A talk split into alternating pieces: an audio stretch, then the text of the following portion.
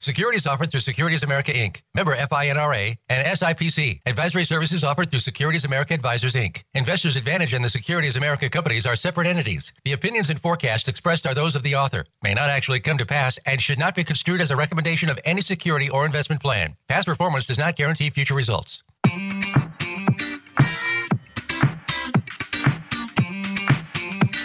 Welcome to Fiscal Fitness with your hosts, John Grace and Daniel Medina. They have all the questions about investing, planning, retirement, and the future. You could say it's all they live for.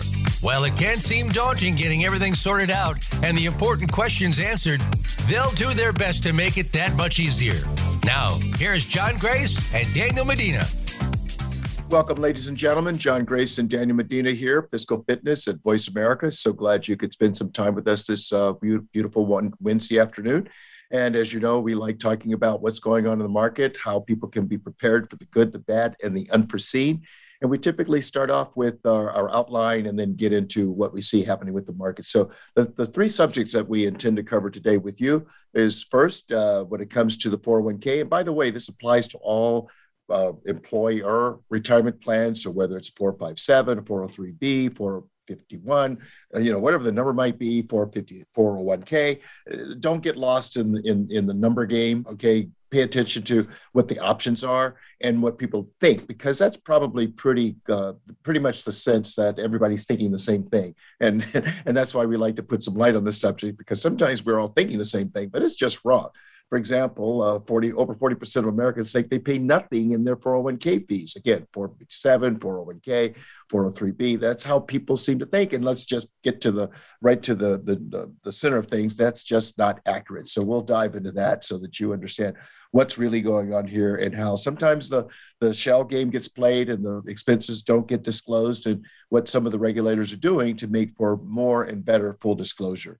And then we want to look at married folks, right? We're, we're seeing a number of uh, folks after this uh, COVID situation, as we talked about, we thought would happen here. What we saw was a pattern in Wuhan that a lot of people were filing for uh, divorce.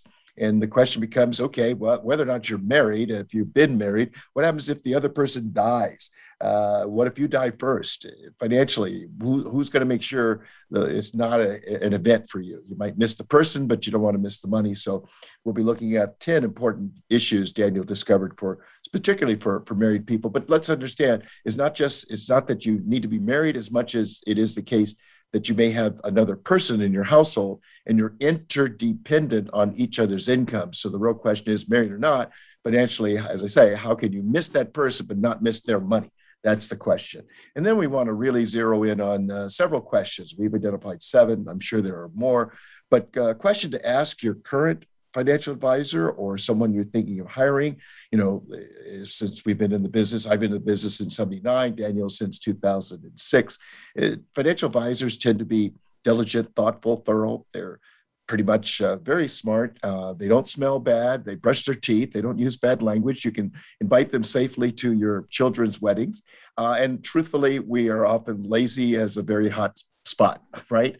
That would be hell, of course. So we're going to identify seven smart questions to ask who you've hired or who you are thinking of hiring. So as we look at what's going on in the, in the markets today, just to kind of put things in perspective, we see that uh, stocks for the most part gained today with the major equity indexes beginning September trading near or at all-time highs, uh, interday kind of all-time highs. Technology stocks outperform. That's not a surprise. Uh, it was an intraday record for the Nasdaq today. At the same time, the S&P advanced while the Dow was little changed. U.S. crude oil prices dipped to around $68 per barrel following an OPEC meeting, and that's where members increased output by the expected 400,000 barrels per day each month through December to help meet what we see as rising energy demand. The S&P closed out a seventh straight monthly gain in August, rising nearly 3% just during the month of August, as strong earnings growth and ongoing economic recovery and a still accommodated Federal Reserve helped offset fresh concerns over the Delta variant spread. Yet the NASDAQ outperformed with a monthly rise of 4% as investors piling back into technology and growth stocks, seen as benefiting from stay in place behavior.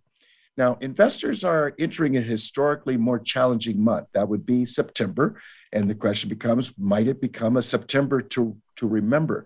You see, September is typically the worst month of the year for stocks. And while equities are riding this momentum from a seven month winning streak, they're also extending an atypically long period without a pullback. By that, I mean that given the S&P has not had a 5% or greater correction since last October, that's a long time to go without a 5% correction. Will that continue? Well, we're going to say you want to play both sides of that net, if you will. So the bull market so far has laughed at nearly all the worry signs of 2021, where they say stocks climb the wall of worry. But let's not forget that again, September is historically the worst month of the year, and, and we see that uh, the S&P itself gained nothing in September in the past five years, posted losses during the month in both 2016 and 2020. September is the market's worst month, going all the way back to 1950, according to Stock Traders Almanac. All three market indexes lost more ground in the ninth month than in any other of the year.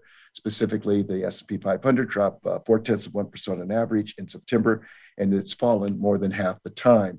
Now, keep in mind that the S&P uh, could very well shoot up seven after shooting up seven straight months, uh, but this is uh, might continue. But this has only happened 15 times since 1950, according to uh, Ryan Detrick. He's a LPL chief financial market strategist, and, and when it does, good things are usually you know, in, in the offings. But as I say, we want you to be prepared for the good, the bad, and the unforeseen. Right now, it's interesting. Just today, the Dow has moved into negative territory. It's been up all day.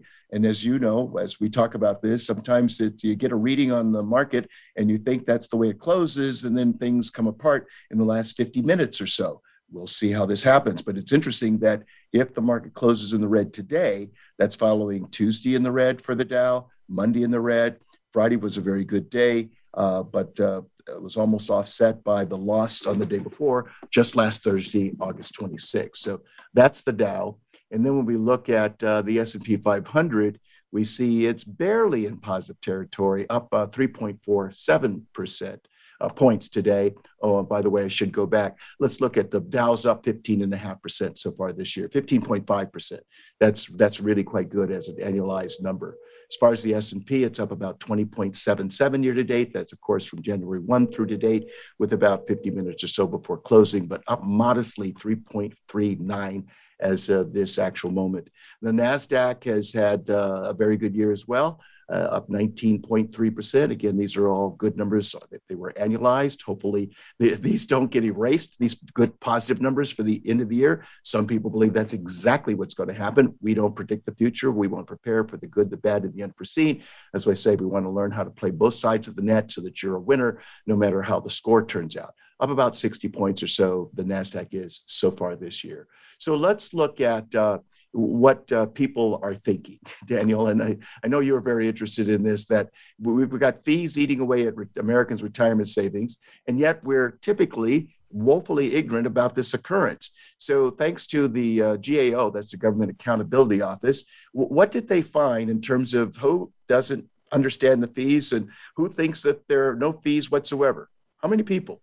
Well, 40% of 40 of 401k participants don't understand the fees they're paying. That's actually lower than I thought it would be. I would I would have guessed it was higher than that. And it's uh, it's also possible people say they understand and they really don't.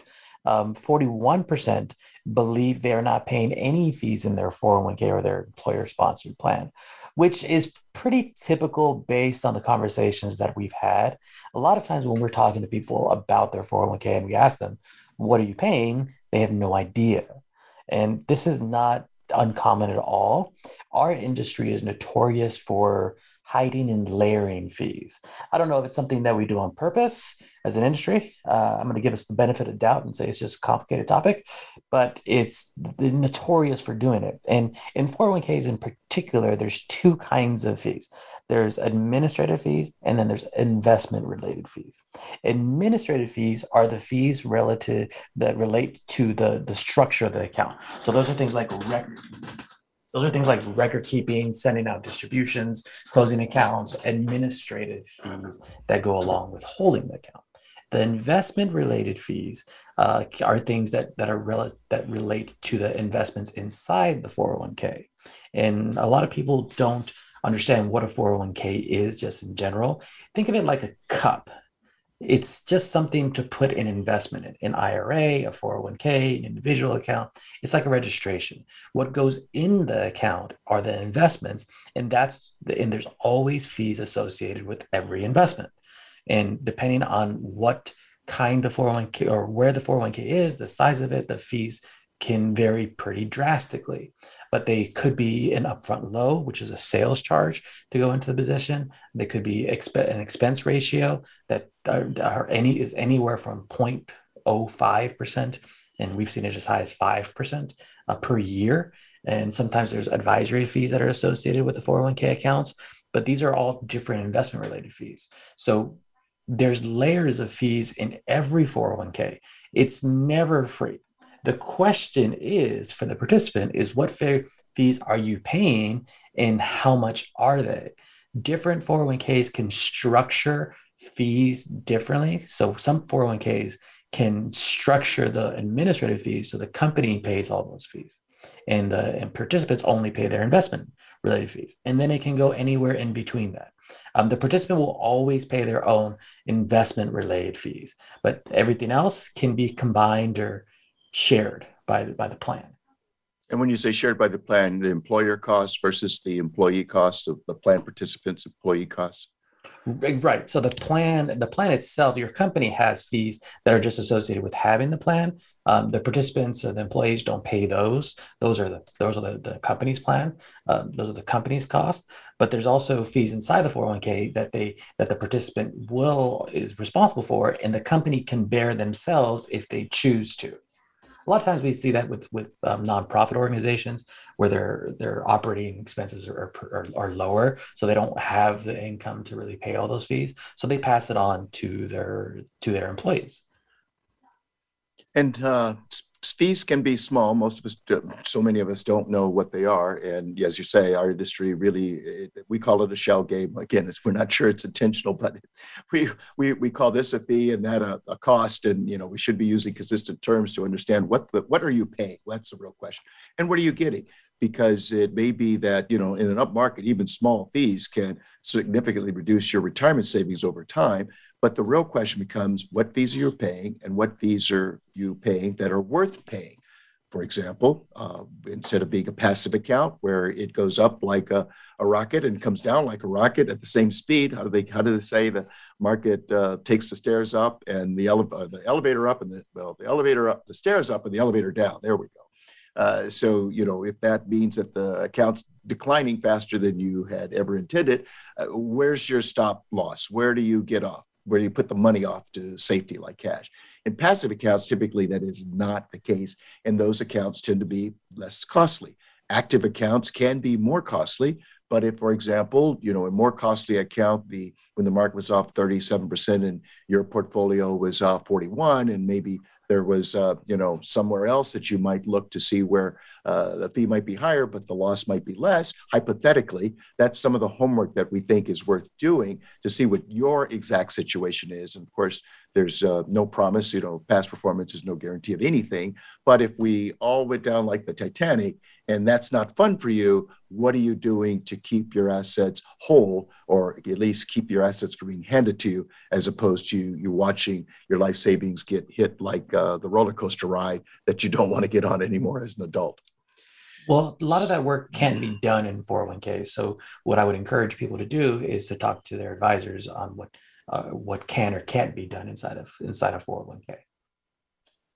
And that's the whole thing, and, and ask them to disclose all the fees they're aware of and, and, and show proof too, uh, because it's sometimes things that we don't really uh, investigate ourselves as the professionals, and, and we should be really on top of that. And I think that's uh, what the Department of Labor is uh, trying to do to fix the problem, right? Uh, through the GAO, the Government Accounting Organization, uh, to look at uh, how they can make recommendations in a manner deemed effective. I think that's the, the language that participants have investment options with fee benchmarks to assess what's normal and what might be excessive and available ticker information so that they have more details, assuming they're going to look, but at least you have more to see. Was that kind of a summary? Yeah, that's that's a kind of a summary. What's what I think is fascinating is a few years ago there was a new regulation that 401ks had to provide a fee disclosure that goes out to their participants on an annual basis. Apparently, 45% of people who, who actually get the fee disclosure can't read it and don't know how to figure out their own investment costs. And part of the problem is, and this is a GAO suggestion, is to use consistent language for fees. I yes, it is definitely a problem in our industry because we call it expense ratios, we call it advisory fees, we call it uh, upfront loads, uh, 12b1 charges. These are all different different kinds of charges that get charged on your account, on our, our participants' account, and they're all different fees. But the bottom line is that they're all a fee. So when you're looking at this and you're looking at an expense ratio versus a 12b1 expense versus an advisory fee, how are you as a participant to, supposed to know what applies to you and what doesn't?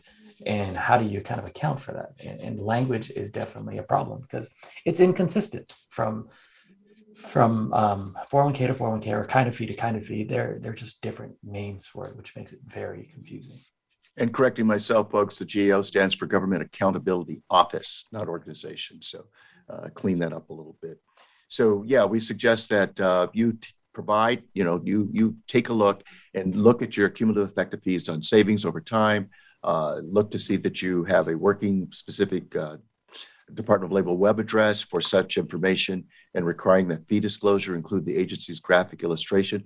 And it's we're looking at uh, the providing fee benchmarks, which we think is a good idea because you know you can say something's high, but relative to what? So you know it's easy to say it's high or it's cheap or even to believe it's free when it's not.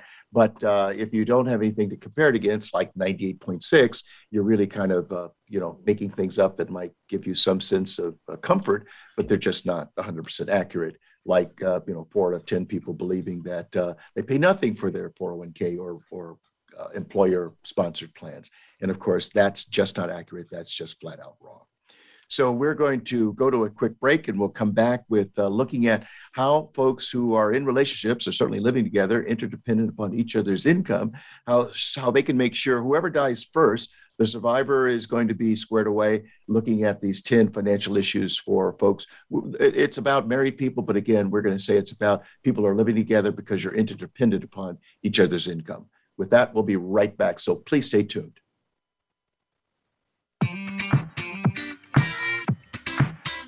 Become our friend on Facebook. Post your thoughts about our shows and network on our timeline. Visit facebook.com forward slash voice America.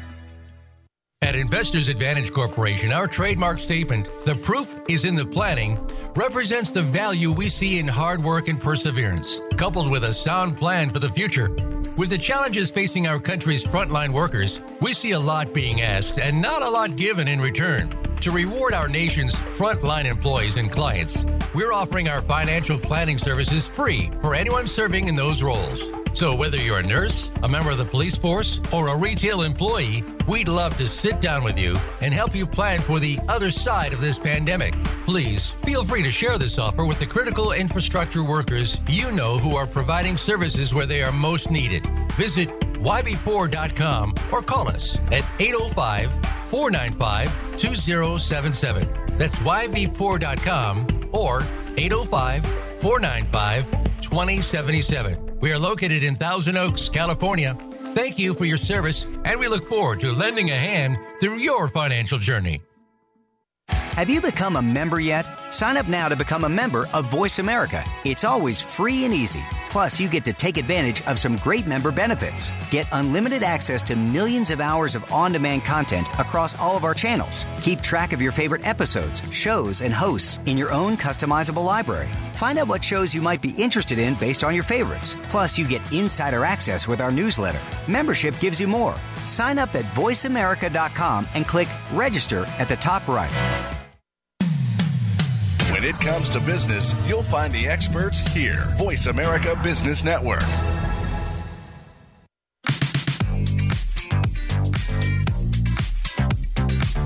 You are listening to Fiscal Fitness. To reach the show today, please call 1 866 472 5790. That's 1 866 472 5790. You may also send an email to contact at ybpoor.com.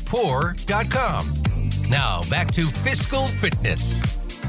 Welcome back, folks. John Grace and Daniel Medina here, Fiscal Fitness at Voice America. Glad you could spend our time together. And we're going to really address uh, for married folks, and we'll get to the part where we see a little line of separation for folks who are not married but living together, interdependent upon each other's income. You know, it's it's a doubt. Uh, it's it's going to be the case that one spouse is going to outlive the other. So the question is how to plan for a comfortable old age uh, retirement period where you make work optional, which means that you don't have to retire, but it's nice knowing that you can afford to. And Daniel, you found, thanks to Market Watch, uh, like uh, what do we have here? Uh, Ten different uh, items that people should be uh, making making notes on and and and checking, starting with the very most important one, and that is uh, Social Security. So, what should married couples and their Social Security benefits, that of course consists of two workers, what should they what should they be looking at here? Well, first thing before we start this this section, a lot of these things apply to to older individuals. So when I say older, we're talking like 50s, 60s, or retirement age or pre-retirement age. For the younger for younger people, the the most important thing to for a married couple to look at is life insurance. Um, God forbid one of the spouses passes away and, the other one, and they're independent on each other's income that's the single most financially devastating thing that can happen. It's uh, if you're both if you're married and you're both making fifty thousand a year, and then one of them suddenly dies, your income gets cut in half as well. You were used to making a hundred, now you just got cut. It just got cut in half. So for younger couples, the single most important thing for for a lot of the times, and this is really neglected, is life insurance. How much life insurance do you need? what are you going to do with it when what's the surviving spouse going to do with it when they get it and how are they going to make sure that financially one of them passing away is a non-event well and on that note uh, folks you might remember we are doing financial planning at no cost for essential workers and with one couple that we use as an example mid 30s she's making 60 he's making 40 so here's the question if each of them need exactly what the other one was earning and this applies whether you're married or not. If each of you are in a situation where you're dependent on her 60,000 and she's dependent on your 40,000, whatever the combination might be. So, Daniel, if you're using that 4% rule in terms of withdrawal rate, if uh, she's dependent on his 40,000, that means uh, she needs to have what, $1 million on him in life insurance today, right? And if uh, he's dependent on her 60,000 and he needs every dime, What's that number? Is it like 1.25? 1. Point, uh, 1.5. 1.5. Okay, see that this is this is so important for you folks to figure out. And notice how we talk back and forth so we can get closer. It's not that complicated, but it's like throwing darts in the dark. Oh, we have insurance. I got 500,000. She's got 500,000. We're more, more worth more dead than alive. Well, if you use a 4% rule on 500,000 and that other person passes away, again, married or not, 4% on 500,000 is a whopping $20,000 a year and uh, you know that may run out to about uh, $1600 a month. That's vastly different if you were used to 40,000 or $60,000 when you have to get by on 20,000 but this is this is there's no right answer. In other words there's no one size fits all. It's 100% individual. Each breadwinner needs to look in the mirror and say okay if that other person isn't here what does that mean to me financially? And how can i do the math to make sure all i have to do is present this death certificate? I get a check in this case for him of, of 1.5 million dollars. Hopefully i can put that to work in places where maybe the return is 5 6 7% annually but the withdrawal is 4% so the withdrawal is less than the return right? So 4% on 1.5 is 60,000. Now the person can go through the agony of the loss of the life, but know that financially that won't be part of that agony. That's so important. And, and we just can't uh, emphasize that enough. And you're talking about younger people, Daniel. Uh, I know one of the issues is uh, Social Security and and for all people but particularly working people and especially younger people it's important to look at your social security benefits. Go to ssa.gov put in all the information that identifies you as you and then make sure the government is giving you credit for your work history and your income history. They didn't drop a job out okay if you don't make sure that happens it's it's it, it doesn't happen so it's one of those things you should be doing at least annually to see that you're getting the credits that you deserve so that you can get the income from Social Security when you choose to or when you want to. Is that fair? Yes, that's very fair. Uh, everyone needs to have a good idea on what their social security is. And for the most part, people got out of the habit of looking at their statements because for a while they didn't get it. And some people are getting it now, and most people aren't. So go to ssa.gov, create an account, and check on your social security benefits. I'm, so, I'm amazed when how many people don't have not seen a statement or have no idea what their benefit is um, for, for years now. Well, and it's even important for people who are divorced because if your former spouse is has filed, you may find there are some Social Security benefits that you can derive right now. You don't have to wait until you file. So again, this is these are one of those things that are really important to keep your eye on that ball. But most of us, uh, you know, we we take the easy way out. We don't really sweat the details. So what else, Daniel? Well, on Social Security for, for a yeah. married couple, uh, the the way the way it typically the way it works is when somebody when one of the spouses passes away, if they're both receiving Social Security, then the survivor gets the larger of the benefits. So if she had, if she's getting a thousand dollars a month in Social Security, he's getting two thousand dollars a month, and one of them passes away, then the benefit is the larger of the two, two thousand dollars per month. That's a net loss in income, but at least it's the higher of the two. Right. You don't get to add the total. You get to move up to the higher of the two.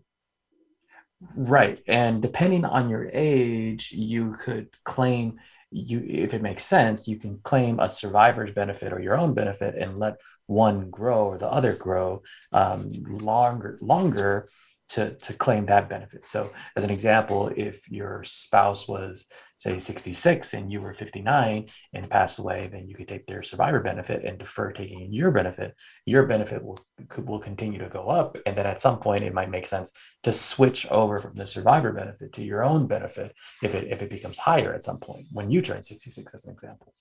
And, and when you look at your Social Security folks, don't just look at how soon you get how much be mindful that uh, by virtue of waiting a year, each year you do, if you think longevity is on your side, you get an 8% increase under the current arrangements. That might change, but that's the way it is today. That benefit does peak or top out at age 70. So you're not going to get any increases after age 70. But some people who are continuing to work may want to postpone receiving Social Security. And notice again, you get an 8% increase as far as your benefit is concerned whenever you start. And that's a decision you can look at annually. But uh, if you think you're going to die soon, then probably should start it right away. If you think longevity is on your side, you might look to delaying your Social Security. And certainly, if you have longevity on your side, it's going to take you a while to catch up if you wait later. But you're going to be receiving more money. And for some people, they look at it as a as a wonderful goal uh, to consider. I can start my Social Security, but each year I don't. I, I won't, uh, and I'll top out at uh, the 70 that's where that's my goal and it kind of gives them a goal or something that they strive for and kind of get excited about that the longer i live the more money i get. Yeah. Uh, going on to pension benefits. Um, this is this is an interesting one because pensions can be very complicated or can be very simple they're all over the place. Uh, they all work differently, but the basic question to ask your pension about your pension benefit, if you're still lucky to have a pension benefit, is how much income do I get, and if I die, how much does my spouse get? This is a, I think this is an overlooked question a lot of times when people look at their benefits. What they what, what it typically looks like is, is, like four or five or even more possible different options. And what people always tend to do is they go to the highest number. Whatever's the highest number on the page, that's the benefit that they think they get.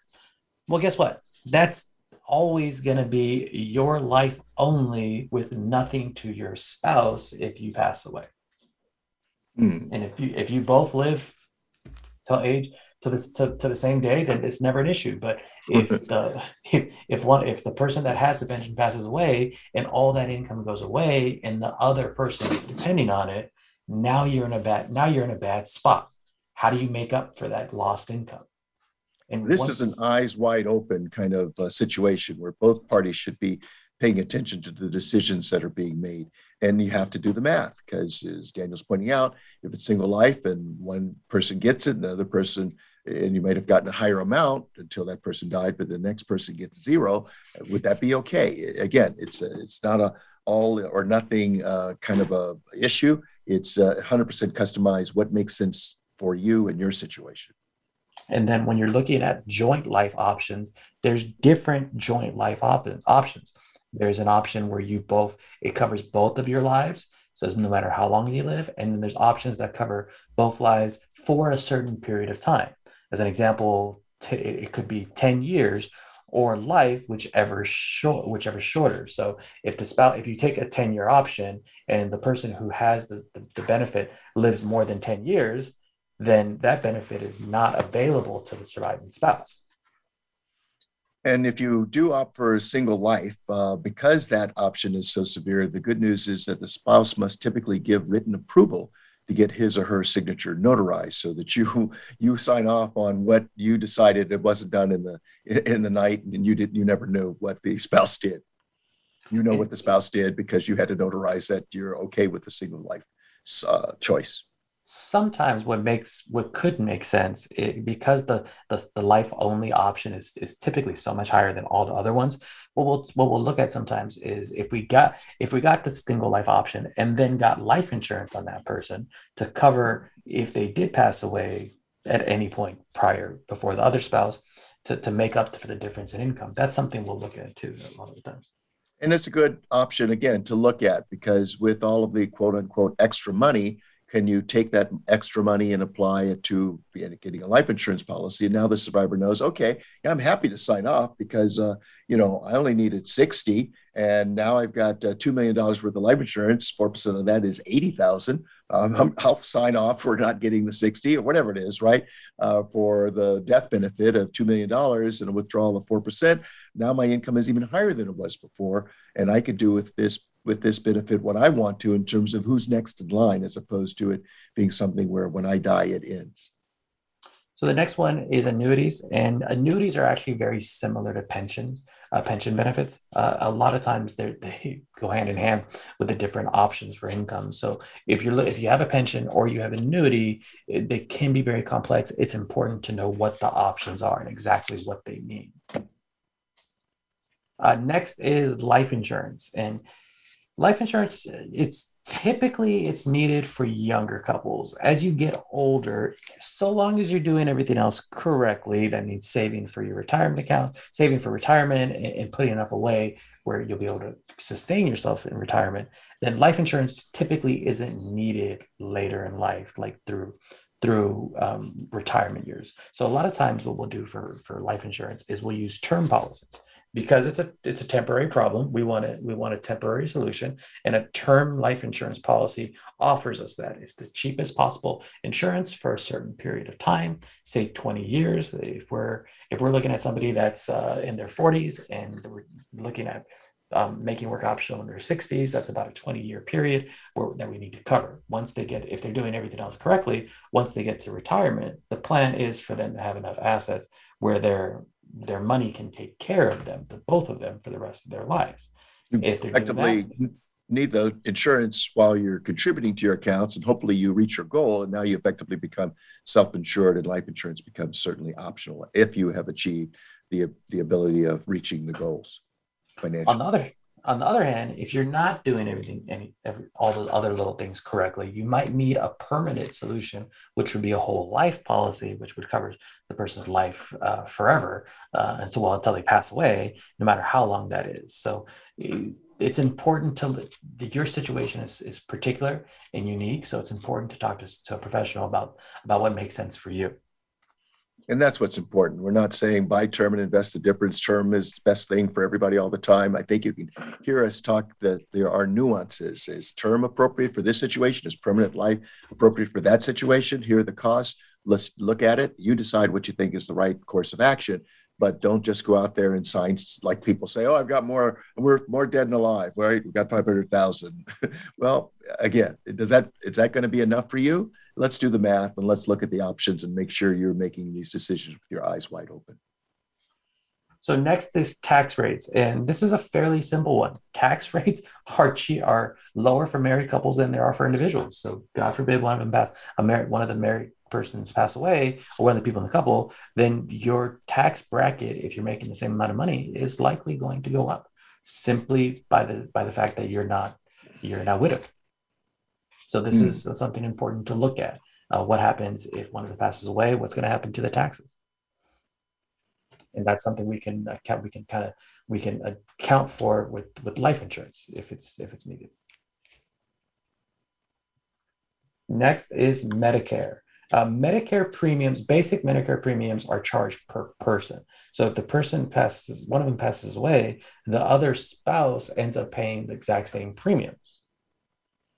Mm. And it's possible that they actually even pay higher premiums. If they're making the same amount of money whether they were married or when they when they're now single, then IRMAA comes into, into account, and that stands for income related monthly adjustment amount. And the deduction, the, the limits for married couples are is higher than for individuals, very similar tax brackets. So if you're in the same tax bracket, if you're making uh, a hundred thousand dollars as a married couple, and then when you passes away, and now you're still making a hundred thousand dollars, your the tax the, the, the tax break is at eighty eight thousand. Whereas for for couples, it's one hundred seventy six thousand. So you're now suddenly in in a situation where you're going to have to pay higher a higher premium for your Medicare, simply because now you're single very similar to tax. That catches people by surprise. Yeah, yeah. It's it it almost doesn't seem logical, but that's the way it works. That's the way it is. What about IRAs? So IRAs uh, are interesting interesting topic because they're they're usually if you're married if you're a married couple uh, when one person passes away, the other can assume the IRA themselves. So they they they almost take it over. They just put their name on it sometimes it may it can make sense for the individual to treat the IRA as an inherited IRA. And an inherited IRA is very different than a traditional IRA. In an inherited IRA, you have to start taking distributions um, right away or within 10 years, but you also miss the 10% penalty if you're under 59 and a half. So in the case where if in a case where we're looking at one spouse is over 59 and a half and one spouse is significantly lower than younger than 59 and a half, it might make sense to, to treat it as an inherited IRA so you can start accessing those funds sooner without that 10% penalty. Okay. And, so, and that's, that's uh, again, that's a very unique situation that you really should talk to a professional about. Don't try and do this at home yeah it's it's not not that it's complicated but there's a, there's a lot of information that goes into all this. And for the most part people aren't gonna just aren't gonna know that. So financial professionals this is what we do this is what we get paid for. So rely re, ask questions. Don't a lot of times people kind of just want to ask their friends or go to google and start searching but that can be confusing and now you get a whole bunch of information um, and, or misinformation. misinformation right so we're going to have to take a quick break and we'll be right back finishing up with our little list here and dig into the questions to ask your financial advisor, one you've hired or one you're thinking of hiring. Stay tuned, folks. We'll be right back. Voice America is on your favorite smart speaker. If you have Alexa or Google Home, go ahead and give us a try. Hey, Alexa, play Finding Your Frequency podcast on TuneIn. At Investors Advantage Corporation, our trademark statement, the proof is in the planning, represents the value we see in hard work and perseverance, coupled with a sound plan for the future. With the challenges facing our country's frontline workers, we see a lot being asked and not a lot given in return. To reward our nation's frontline employees and clients, we're offering our financial planning services free for anyone serving in those roles. So, whether you're a nurse, a member of the police force, or a retail employee, we'd love to sit down with you and help you plan for the other side of this pandemic. Please feel free to share this offer with the critical infrastructure workers you know who are providing services where they are most needed. Visit ybpoor.com or call us at 805 495 2077. That's ybpoor.com or 805 495 2077. We are located in Thousand Oaks, California. Thank you for your service, and we look forward to lending a hand through your financial journey. The latest business information is made simple with the Voice America Business Network. The professionals in the business world bring you live talk radio shows featuring an array of business topics, strategies for building wealth, sales and marketing, stock trading, investing, and business technology. Voice America business hosts are professionals in their fields and bring to the airwaves weekly business discussions that offer up to date information, advice, and education. The Voice America Business Network, the bottom line in business talk. When it comes to business, you'll find the experts here. Voice America Business Network.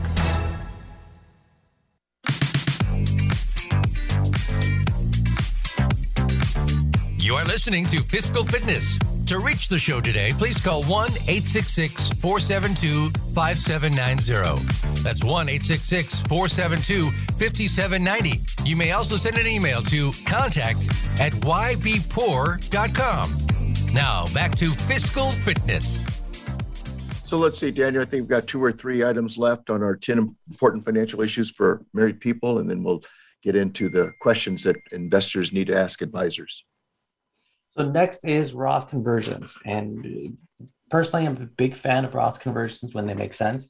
Typically, they make sense when income is is lower, um, because what a Roth conversion is is taking traditional pre-tax IRA dollars and moving it to a Roth or post-tax IRA, IRA dollars. What that means is you pay tax up front uh, when you make the conversion, and then you never pay tax on withdrawals again. You're talking about conversions from a 403b. Sometimes it could be a 457. Many times it's a 401k. Yeah, from right. any pre-tax retirement account, regardless of really where you have it, you for the most part you can convert those to Roth dollars. Now, a lot of times it make it, it could make sense when you're alive due to higher tax brackets. So the same thing as we talked about, like we talked about before, married couples have higher have higher limits on tax brackets than individuals. So if you're if you're married and then you some one of them suddenly passes away and you're in a higher tax bracket, that Roth conversion may make less sense.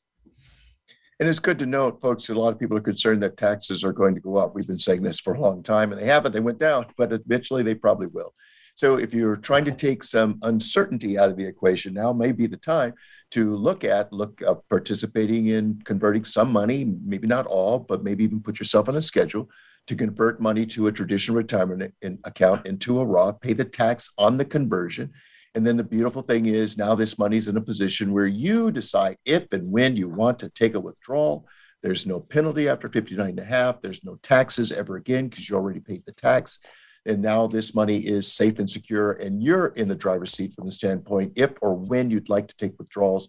And that's entirely up to you as opposed to the infernal revenue service requiring you to increase your withdrawals by a small percentage but an increase nonetheless uh, for the rest of your life. So where you might have been in a position where you could buy and hold if you're in a traditional retirement account now you're in a position where you must sell. You have to sell a little bit off uh, every year after 72 and each year it goes up a little bit. And I think the last time I looked around uh, 80s or 90s, it's like 10, 11, 12%, and it keeps going up. So this is a trajectory you want to see that you are on, and maybe you want to forestall that, or as I say, pay the tax now, particularly what might be the lowest tax bracket you'll ever see for the rest of your life.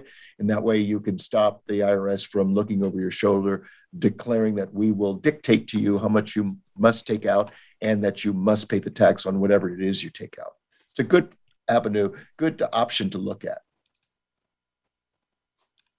Next is a, uh, HSAs or health savings account, treated very similarly to IRAs. If the spouse is listed as a beneficiary, then the, the, the, surviving spouse can just about assume the health savings account and, you, and use those tax-free dollars for health, health care purposes. Uh, last on our list is a step up in basis. This really applies to non retirement accounts. So, individual accounts, joint accounts, real estate, uh, anything that's not a retirement account or, or life insurance when what a step up in basis is is when one person passes away and the next person assumes it they may get a full or a half step up in basis depending on if you're in a community property state. So let's say we have a married couple and they have a joint account and one of them passes away then if you're in a community property state the whole account automatically gets stepped up to whatever the value was when that person stepped away passed away. So if you put in 50,000 and it grew to $100,000, then one of them passes away, then you now your basis is, is has gone up to fifty to hundred thousand dollars. And the basis comes in when you're talking about taxes. How much taxes do you pay is really what you sold it at versus what you paid for it. If you're in a non-community state, then there, if it's in a joint account, then only half of the account gets stepped up in basis. If it's an individual account and the other person assumes it, then it's a full step up in basis. Um, so again, a lot of little intricate parts of this of this kind of stuff. Sometimes confusing information, and that's for work the same for real estate. All right. Did we get to number 10? That was 10. All right. So we can move on now to the seven questions to ask your financial advisor. And as I, I like to say that, you know, many of us, most of us are very thoughtful and thorough. We're very diligent. Uh, and yet at the same time, uh, some of us are lazy as, uh, you know, a very hot place below the surface line, right? Uh, so it's good to not be intimidated and to not think, well, I'm, I'm bad at math or I only have some, this, this is, uh, the all I have, or I'm too old. And that's often how people come in the door.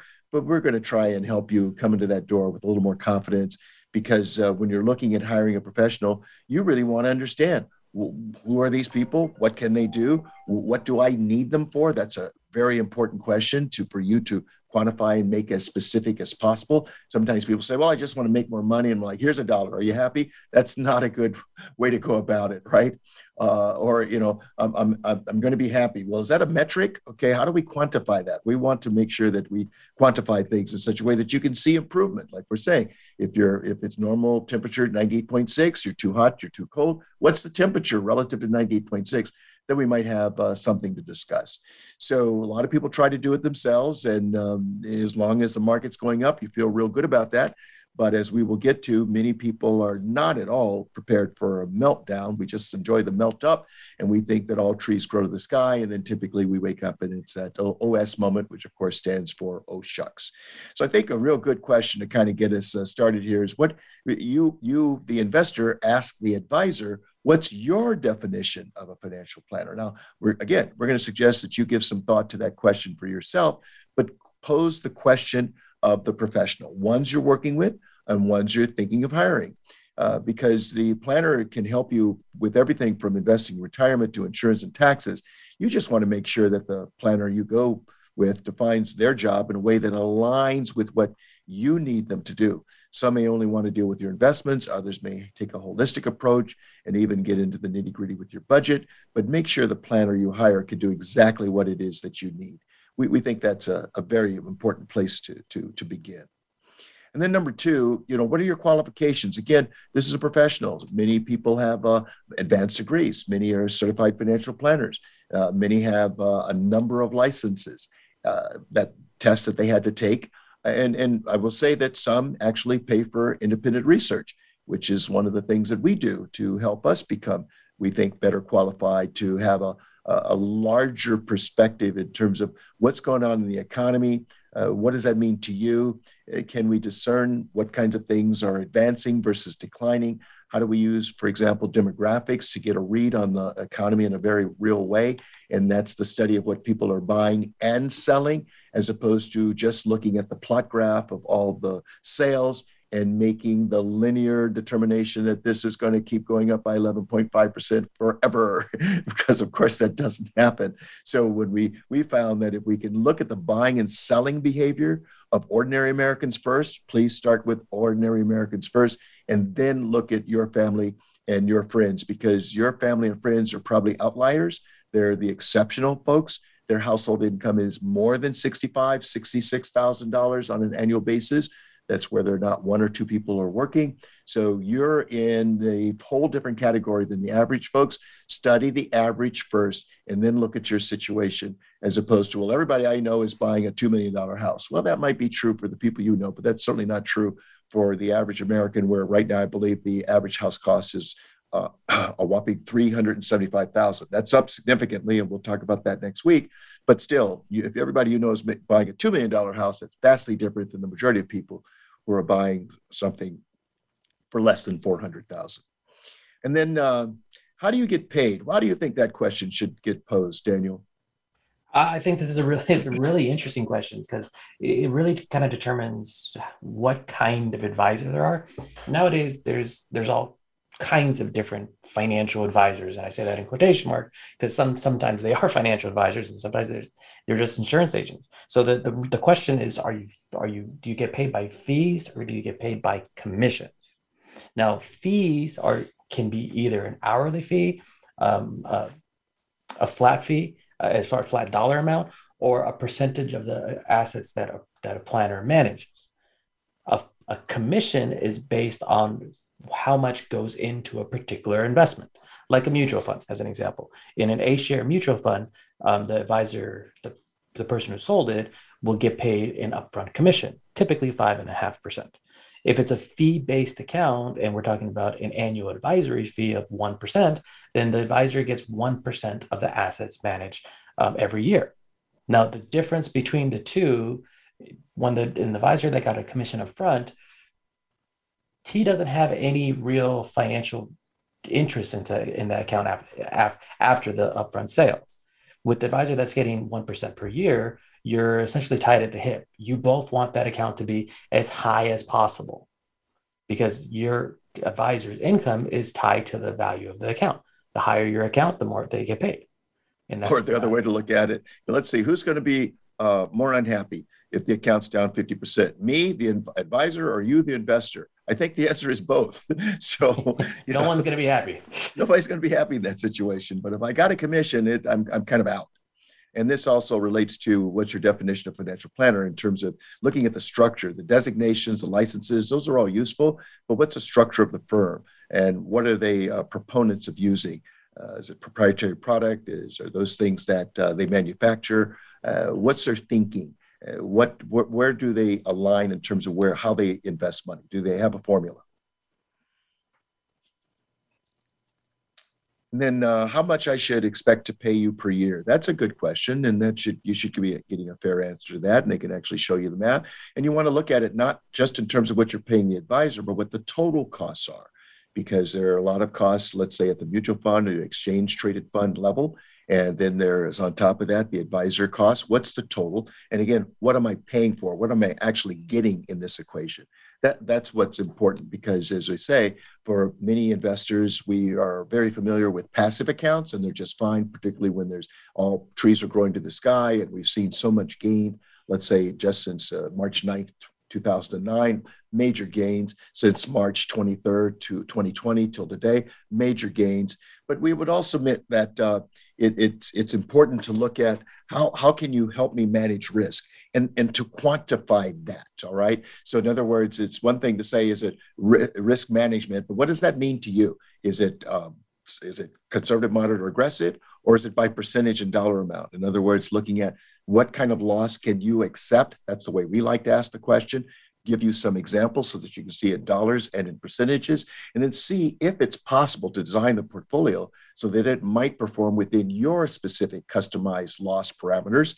That way, if the market's going down to down like the Titanic, but your money is still above water or certainly along the waterline, it's not crashing and burning, and you don't need a Hail Mary pass just to get back in the game. So we would suggest that managing risk is should be one of those questions that you ask and help and the, and the advisor should be showing you what it is they do relative to your goals so that you can see is this expectation reasonable what can i see from the past? There's no guarantee of course for the future but if the account's passive probably it's going to do whatever the overall market does.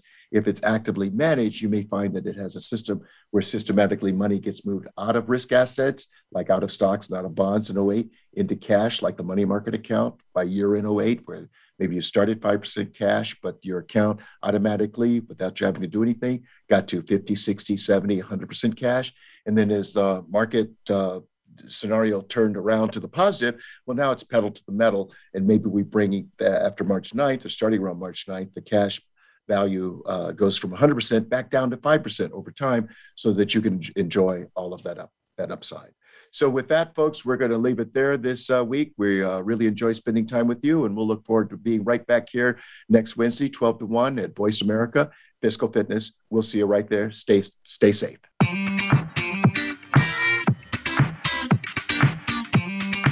You for tuning to Fiscal Fitness. Please join John Grace and co host Daniel Medina again next Wednesday at 3 p.m. Eastern Time and 12 noon Pacific Time on the Voice America Business Channel.